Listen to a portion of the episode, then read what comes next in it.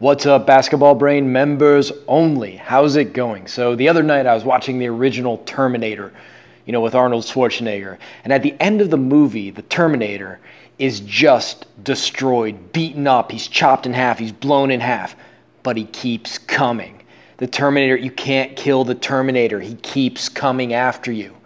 Well, in the end, he ends up getting smashed. But in general, you just can't stop him. He's a machine, he's a robot. Emotions don't matter. What he feels doesn't matter. He has a mission and he's going to keep going.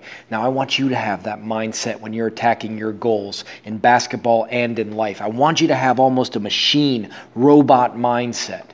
And what I mean by that is sometimes doubt comes up. I just want you to ignore that. Sometimes the what if it doesn't work? What if I do all of this and it's pointless? What if I don't have what it takes? I want you to block all of that out. And you're like the Terminator. You're just going to keep on coming after your goal. You can get sideswiped, you can have failures. The Terminator keeps failing. But so what? He instantly resets and goes towards his goal. That's the mindset I want you to have, that Terminator mindset. And listen, if you're going to mess up, if you're going to fail, I want you to fail big time. I want you to fail in a spectacular way. I want you to be crushed.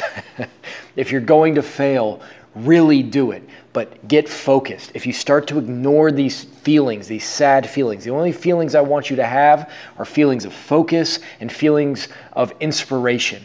That's it. Everything else is osios. Everything else is just noise. Everything else doesn't matter.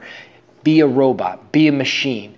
Let only the program of success run on your system. Don't let any viruses in to hijack your system. Be like the Terminator and just keep on coming.